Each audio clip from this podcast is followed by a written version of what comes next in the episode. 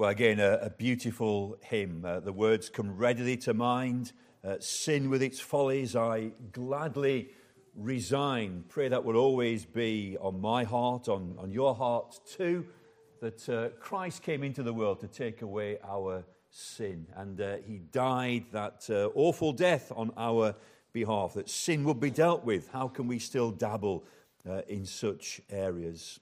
And then that great prospect ahead of us uh, till all the struggles of life are past. Then through eternity, uh, ever we will be nearer to the Saviour. How wonderful, what a great prospect ahead of you and I. Well, we're back in Luke chapter 4, making our way through the Gospel of Luke. And if there were a title for this morning's message, A More Opportune Time. Uh, and when the devil had departed, when he left the Lord Jesus Christ, when he'd ended every temptation. Let's remind ourselves who the devil is. He's a fallen archangel. So, three archangels, it's thought they're created by God uh, Gabriel, uh, Michael, and Lucifer, son of the dawn. A battle in heaven. Uh, Lucifer, not content with being an archangel, pride he wants to lift himself above the seat of the Most High. Uh, he's cast down to earth uh, with the legions who uh, helped him. Perhaps a third of the legions of angels in heaven uh, sided with him. They're cast down to earth. And here we have the devil and his angels. And he comes to Jesus Christ at the start of his ministry. He's pulled out all the stops against the Lord Jesus Christ, uh, but fails to uh, tempt him. And now he, he leaves him. You can imagine he skulks away. Uh, he's been defeated by Jesus Christ. He's dejected. He's devastated that he's failed to tempt the Lord Jesus Christ. With Adam in the Garden of Eden, Adam was quickly defeated. And Adam is quickly defeated in a a place of lushness and a great paradise. And the defeat of Adam, of course, was our defeat. Uh, that fall in the Garden of Eden. Uh, in Adam, all died. In Adam, all sin. This is original sin that we are born with, that bias towards self and uh, sin. And we do things wrong because we are wrong. And it all happened in the Garden of Eden. Adam fell so quickly in a lush paradise of plenty. But Jesus Christ, who's known as the last Adam, uh, he is triumphant over the devil in a barren desert. And here's the wonder of the gospel. Although Adam's defeat was our defeat, and you explain the world today because of what happened in the Garden of Eden. Adam's defeat was our defeat, but here's the gospel Jesus Christ's triumph is my triumph. If I trust in Him, I have one of two possibilities this morning. Either Adam is my representative or Jesus Christ is my representative. If he's Adam, his defeat is my defeat. His sin is my sin. His end is mine. If it's Jesus, then his victory is my victory. And when I trust in Jesus, all those demerits are taken from me and put on Christ, and he paid for them on Calvary. And all the wonderful life that Christ lived in his victory is given to me and to my credit. His victory is my victory. And there in the garden, there in the desert, sorry, uh, he fought for me. And the devil departs and leaves him, we're told. And here's the phrase I want to take up until a more opportune time. Jesus will be three more years here on planet Earth. And the devil will have three more years of opportunity to bring him down and how he will try. It's not as if uh, Christ triumphed over the devil there in, in the desert, and the devil leaves him. Oh, well, that's, that's it now. Uh, he's untouchable. No, he, he comes again and again throughout those three years. The devil is clever and he is wily. Uh, he studies humanity well and uh, he studies you well. And he's looking for your weaknesses, but he's also looking for your strengths. Your weaknesses are things he can tempt you with. Your strengths are things that you think, well, I'm okay there. I don't need to uh, double up with strength from the Lord here. And so he can bring us down even in our strengths. And the devil is looking for an opportune time. With God, we can say this about uh, the being of God God is omnipotent, that's all powerful. God is uh, omnipresent, He's all places at all times at the same time. He's omniscient, He's all knowing. But the devil, he is limited, he is not omnipresent. He's swift, he's very fast, he can move around the planet very, very quickly, and as well as that, he has many, many helpers. There's a hierarchy uh, in hell. But he's not omnipresent. So if he's here, he's not there. If he's there, he's not here. And he has to be wily because he's limited. He has to uh, think carefully where to invest his presence. It's very unlikely he's going to be here. Maybe perhaps he has bigger targets to think about than St. Helens Baptist Church. But if God started to move here in a very powerful way, then you can be sure we would attract more of his attention. But he's not omnipresent, he's limited in that area. Neither is he omnipotent. He is immensely powerful. We learn in the Bible uh, an angel could destroy a city, and here we have an archangel. He's lost none of his power, but he's not omnipotent. God alone is all powerful. And neither is the devil omniscient. He doesn't know everything. Certainly not everything about you, but he is very intelligent. And so he uses his intelligence for evil means. He has wiles, the wiles of the devil. As we thought last week, uh, he can even use the Bible because he knows it well. He will quote the Bible at Jesus Christ. He's able to quote it to you. He'll not only misquote it, he can quote it accurately, he will misapply. We thought about those things last Sunday morning. But now he departs. He's tempted Jesus Christ. He's thrown everything that he has at him, but he skulks away and he's looking now for a more opportune time.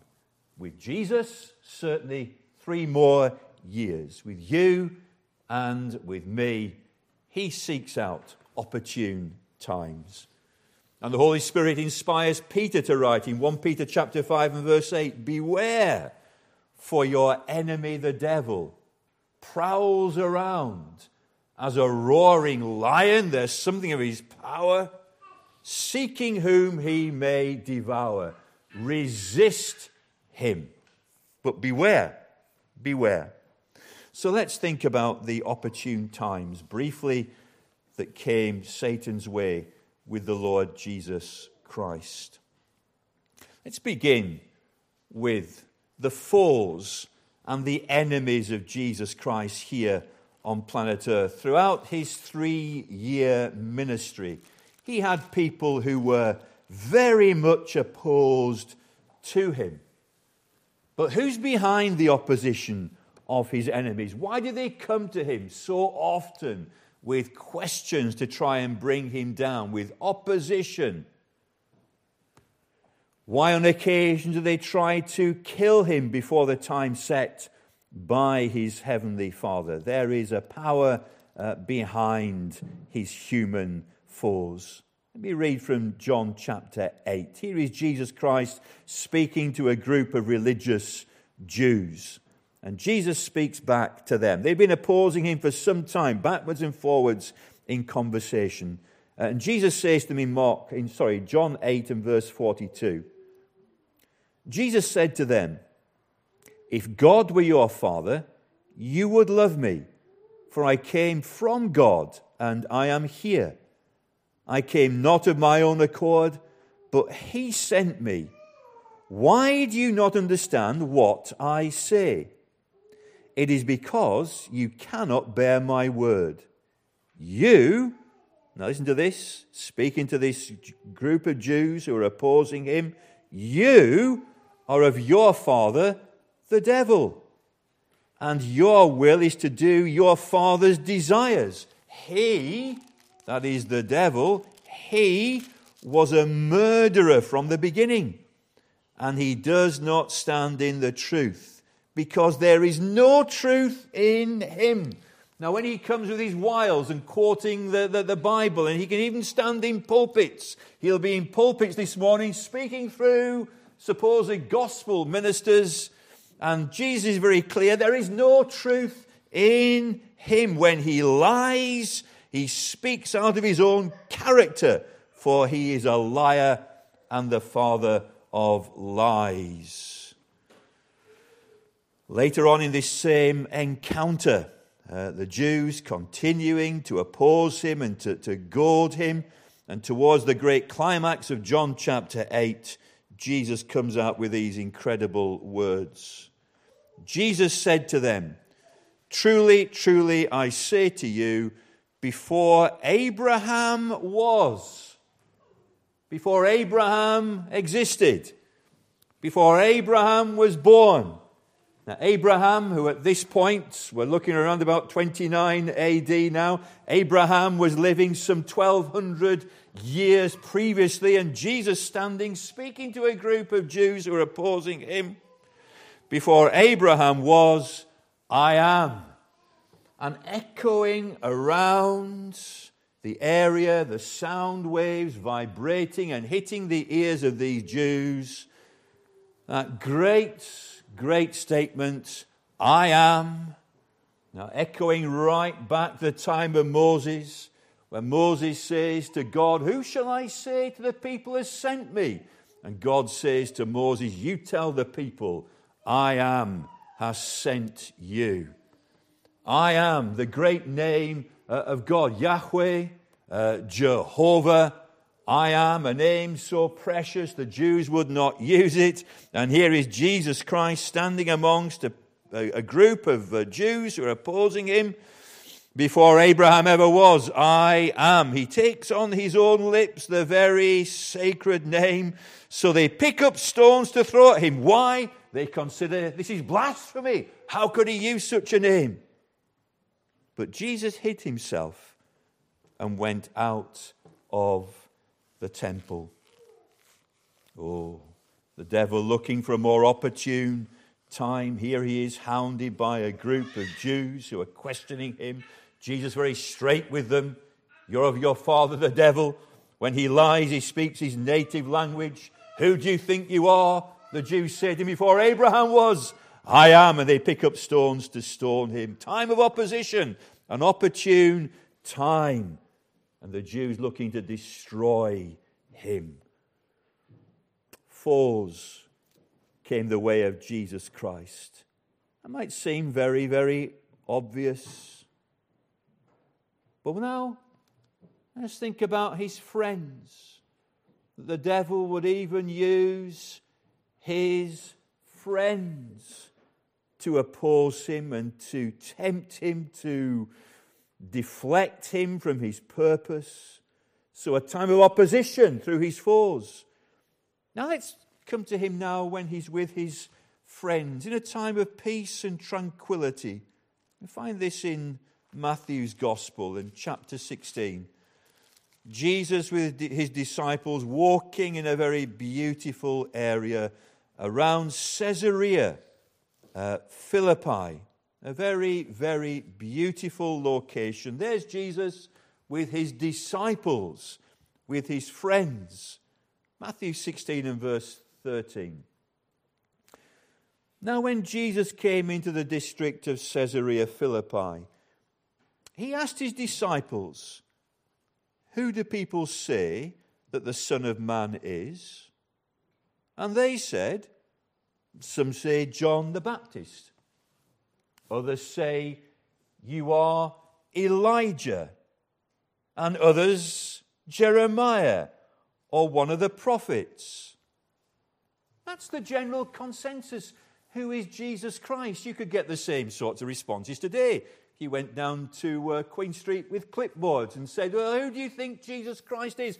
Well, he was a prophet, he was a teacher, uh, he was a very good man, he was a moral uh, teacher of, of, great ethics, and I love the ethic uh, that he propounded. He, he's just a, a good prophet, a good religious teacher. There's no doubt about that. Then he, that's Jesus, said to his disciples, But who do you say that I am? Now, not the people now generally, and what matters this morning is not what's the general consensus about Jesus Christ, but your eternity and my eternity hangs on this. Who do you say that he is? What's your opinion about Jesus Christ? What do you think about him? Because when that great day comes of judgment, all that'll matter is that you get the answer right to this question. Children, you go to school week in and week out, day in and day out. Great to be back in school, isn't it? I used to love my uh, school days, and you learn many, many things, and many, many questions get asked to you. But the most important question is who is Jesus Christ? Who is he? And at last, at last, it's Simon Peter who gives this answer. Simon Peter replied, You are the Christ, the Son of the living God. You're the one promised throughout the Old Testament. You're the one who was promised in the Garden of Eden that uh, one would come, the seed of the woman, who will crush Satan's head. You're the one prophesied throughout the Old Testament who will come and take away the sins of the world. Uh, you're the one pictured in all the Old Testament uh, sacrifices. You're the one who is prophesied by Isaiah who will take away the sins of the world. You are the Christ, and you are the Son of the living God. You're not just a man, you are a man, but you are Emmanuel, God with us. Jesus Christ. Who is He? One person, two natures. I'm one person with one nature a fallen human nature. But Jesus Christ, uniquely, one person, two natures, fully God. Now, he is the person of the Son of God who takes to himself a human body and a human nature. Without any change in the essence of God, humanity and deity united in this union in one person but two natures. And Peter gets it right. Peter gets it right. What? Well, at last, at last, and Jesus responds to Peter. And Jesus answered him, Blessed are you, Simon. I tell you this flesh and blood has not revealed this to you, but my Father who is in heaven. It's a revelation from God. You might read the Bible, you might hear people speak about it, you might read many books. You might come to a conclusion this way. Well, I think on the balance of probabilities that Jesus Christ is, is the Son of God, that he really was God. I think I look at his life and I look at the miracles, I look at the things that he said and did, and I think about the resurrection. And on the balance of probabilities, uh, I, I think I conclude that he really was God. That's not faith, that's human deduction. It gets you nowhere. But there comes a point, and it happened to me at the age of 19. Many could stand up here and give their story. Has it happened to you yet? Where it's the Holy Spirit who takes the Bible, and the Holy Spirit says, He is the Son of God. And when you see it, Wow. It's nothing I worked out for myself. Oh, I have to use my mind and I have to think. It's important that I do think. But it's the Holy Spirit who takes that thinking and gives us new life. And he speaks and says he is the Son of God. And that's what Jesus says here. You didn't work that out for yourself, Peter. My Father who is in heaven revealed that to you. Well, that's, that's and this is wonderful. And here's a time of, uh, well, we thought about the time of opposition, the foes, the Jews snarling, picking up rocks to throw at him. Well, behind that is, is Satan, an opportune time. Let's kill him now. Let's deflect him from the cross. But now, quite a contrast. Here's something very beautiful. It's a beautiful day in Caesarea. Blue sky, the sun, the, the scenery apparently is spectacular. There he is with his friends, 12 uh, disciples who've been with him for a while now and walking along the road. And who do people say I am? What people say this? What about you? I tell you who you are, says Peter. You are the Christ, the Son of the living God. Oh, how wonderful! At last the penny's dropped for Peter. Tell you this, you didn't work that out for yourself, Peter. My Father, oh, what joy in the heart of Jesus. My Father revealed that to you. But now the devil sees his opportunity. Such a time of all these wonderful, a mountaintop experience. The devil looking for an opportunity. And how will he strike? Verse 21 of Matthew 16. From that time, Jesus began to show his disciples that he must go to Jerusalem and suffer many things from the elders and the chief priests and the scribes and be killed, and on the third day be raised. And Peter, the very same Peter who's just said, You are the Christ, the Son of the living God. I know who you are. You're God in the flesh. Now, Peter has the audacity to look to correct the one who is just declared is the very Son of God. And Peter took him aside and began to rebuke Jesus, saying, Oh, far be it from you, Lord, this, this death. Stop thinking about such things. This shall never happen to you. But he, Jesus, turned to Peter and said, Get behind me, Satan. You are a hindrance to me, for you are not setting your mind on the things of God, but the things of man.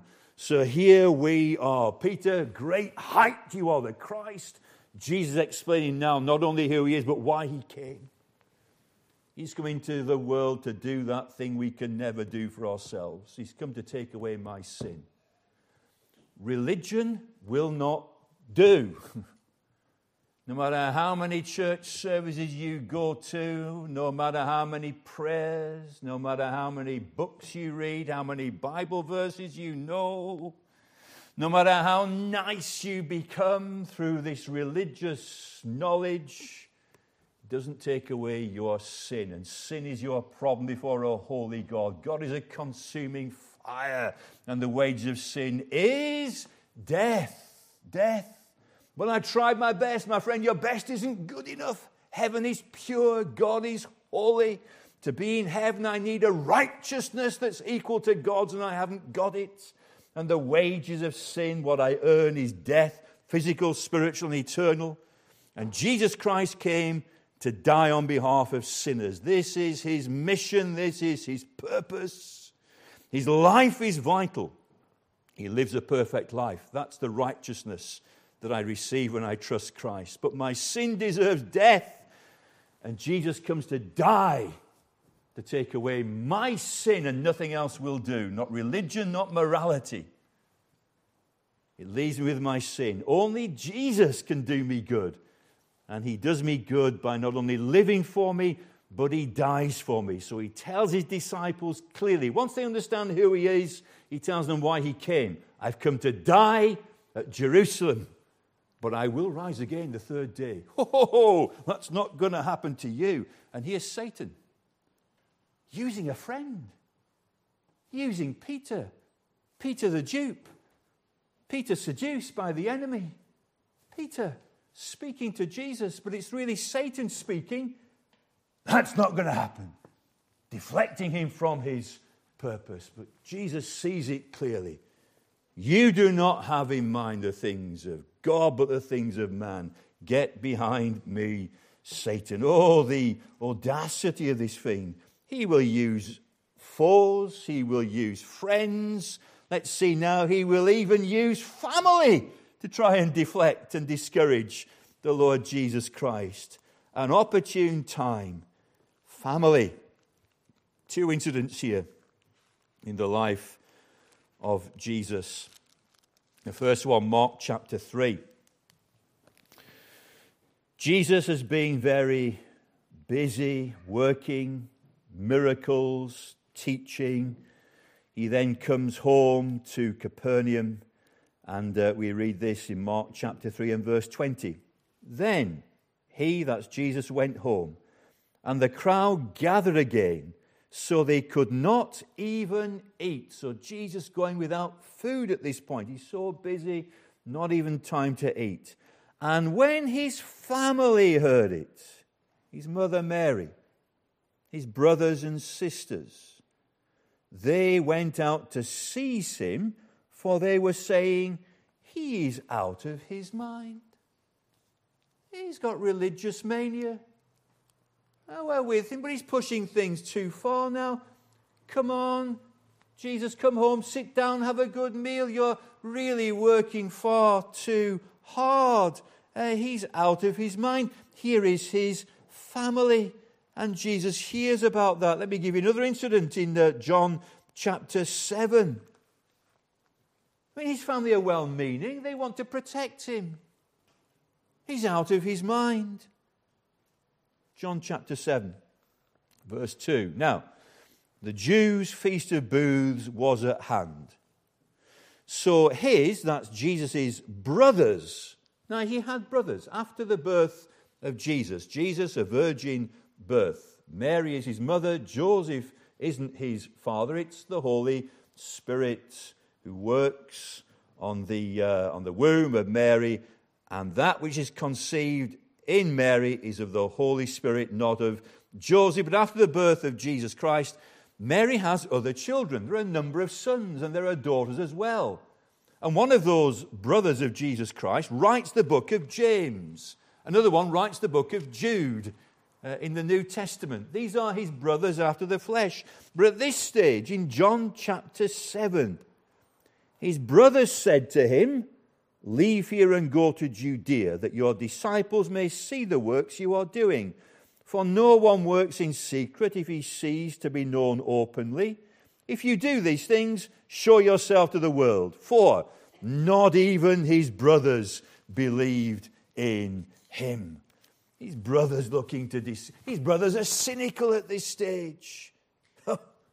They're pouring scorn and contempt on the Lord Jesus Christ. This comes from his own family. And Jesus knew what it was to be discouraged. But he's not deflected. And Jesus, we learn in Hebrews, now may this encourage us, he's tempted in every way as we are, and yet he was without sin. Let's come now to a final letter F. We thought about the foes, we thought about the friends, we thought about the family. Now, the final battle, the final battle, and his death on behalf of sinners. The devil seeking a more opportune time. Did the devil really know? Well, the devil had read the Bible. What's happening here? Jesus, fully committed, setting his face like a flint towards Jerusalem. Here he is in uh, John chapter 12 and verse 27. Jesus speaking. Now my soul is troubled. And what shall I say? Father, save me from this hour. He knows what's coming. But for this purpose I've come to this hour. Father, glorify your name. Then a voice came from heaven. I have glorified it, and I will glorify it again. The crowd that stood there and heard it said, It had thundered. Others said, An angel has spoken to him. Jesus answered, This voice has come for your sake, not mine. Now is the judgment of this world. Now will the ruler of this world be cast out. And I, when I am lifted up from the earth, will draw all people to myself. He said this to show by what kind of death he was going to die. Jesus, it's come to his hour. And on Calvary, the God of this world will be cast out, the ruler of this world. He's going to be lifted up. And in that lifting up, all men will be drawn to him. Did the devil really understand what was about to happen? At this point, a very close friend betrays him Judas Iscariot, 30 pieces of silver. At his arrest, the disciples scatter and leave him.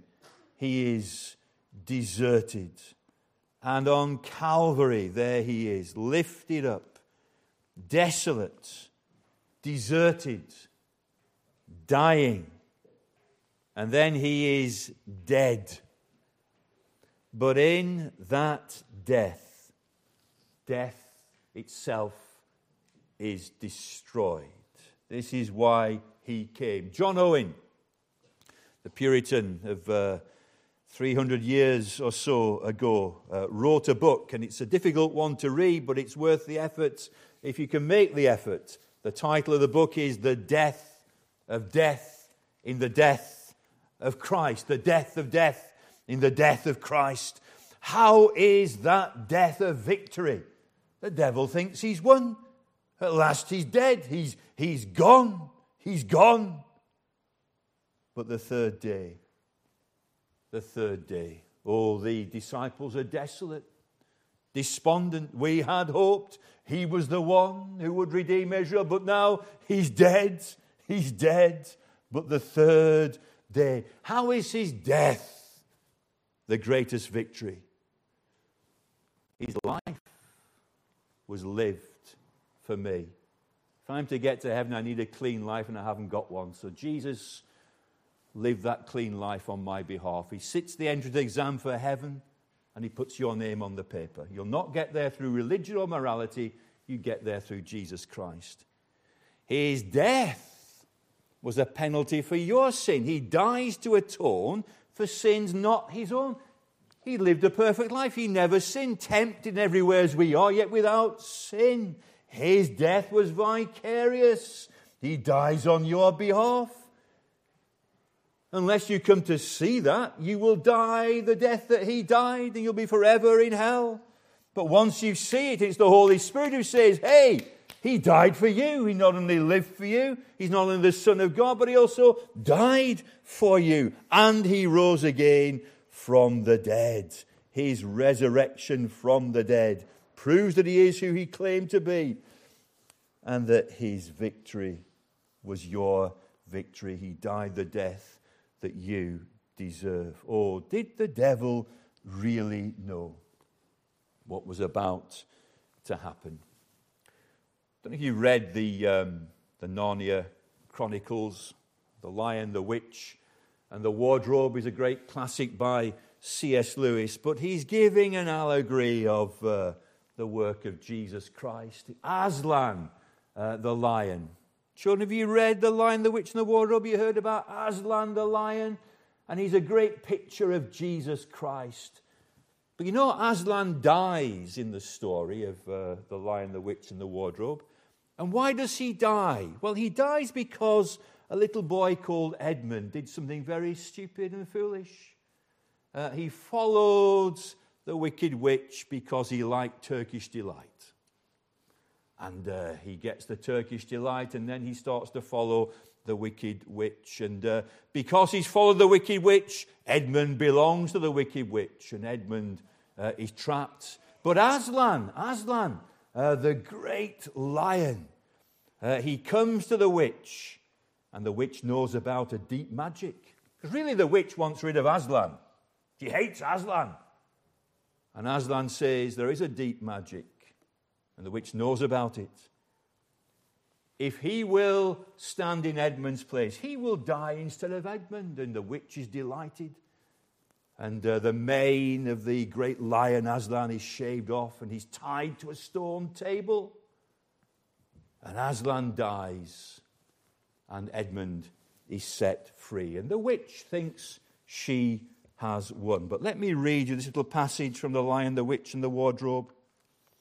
As Aslan dies and all seems to be dark and in despair, at that moment they heard from behind them a loud noise, a great cracking, deafening noise, as if a giant had broken a giant's plate. The stone table was broken into two pieces by a great crack that ran down it from end to end. And there was no Aslan. Who has done it? cried Susan. What does it mean? Is it more magic? Yes, said a great voice from behind their backs. It is more magic. More magic. They looked around. There, shining in the sunrise, larger than they had seen him before, shaking his mane, for it had apparently grown again, stood Aslan himself. Oh, Aslan! cried both the children, staring at him, almost as much frightened as they were glad. But what does it mean? asked Susan when they were somewhat calmer. It means, said Aslan, that though the witch knew the deep magic, there is a deeper magic still that she did not know about. Her knowledge goes back only to the dawn of time. But if she could have looked back a little farther into the stillness and the darkness before time dawned, she would have read there of a different magic she would have known that when a willing victim who had committed no treachery was killed in a traitor's stead, the table would crack and death itself would be defeated well. What did Satan know? He comes to his opportune time at Calvary. He's dead, he's gone. But in the deep mysteries of eternity past, God had set in place that when Jesus Christ gave his life as a ransom for many, having done nothing wrong, death could not hold its victim, and up from the grave he arose with a mighty triumph over his foes. Death defeated, hell defeated, sin defeated, such that whosoever trusts in him. Have you done that this morning at home, here in the chapel? Have you trusted in Jesus Christ? He alone can do helpless sinners good. Oh, Satan, he's looking for an opportune time with you. If you're not yet converted, he wants you to think about, I'll do it later. Manana, tomorrow, tomorrow. The devil is always tomorrow. But God, by his Spirit, says, today. You know, not only today, now. Now is the moment to trust Jesus Christ. If the Spirit is telling you that He is the Son of God who lived and died and rose again for you, then you need to repent right now where you're sitting at home or here in the chapel and trust in the Lord Jesus Christ. And you will know forgiveness of sins and peace with God and the certainty of heaven to come. What a glorious relief. Do it. Do it now. Christ says, Now come to me, all you who are weary and heavy laden and I will give you rest. If we are Christians, he can't stop us getting to heaven. We've seen that already.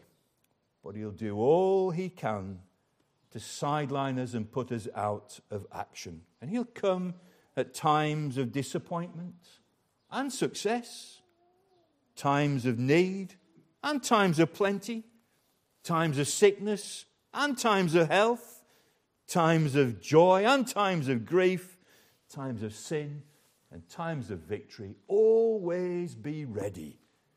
Put on the whole armor of God and stand in the strength of the Lord. Let's pray.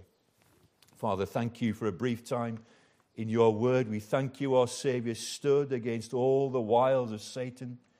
And even when opportune times came, nothing could deflect or defeat him. May we be found in Christ this morning. Maybe some trusting Him for the first time, but we who love Him already, by your grace, help us to stay ever close to Him and to stand in His mighty strength. To God be the glory, we pray. Amen.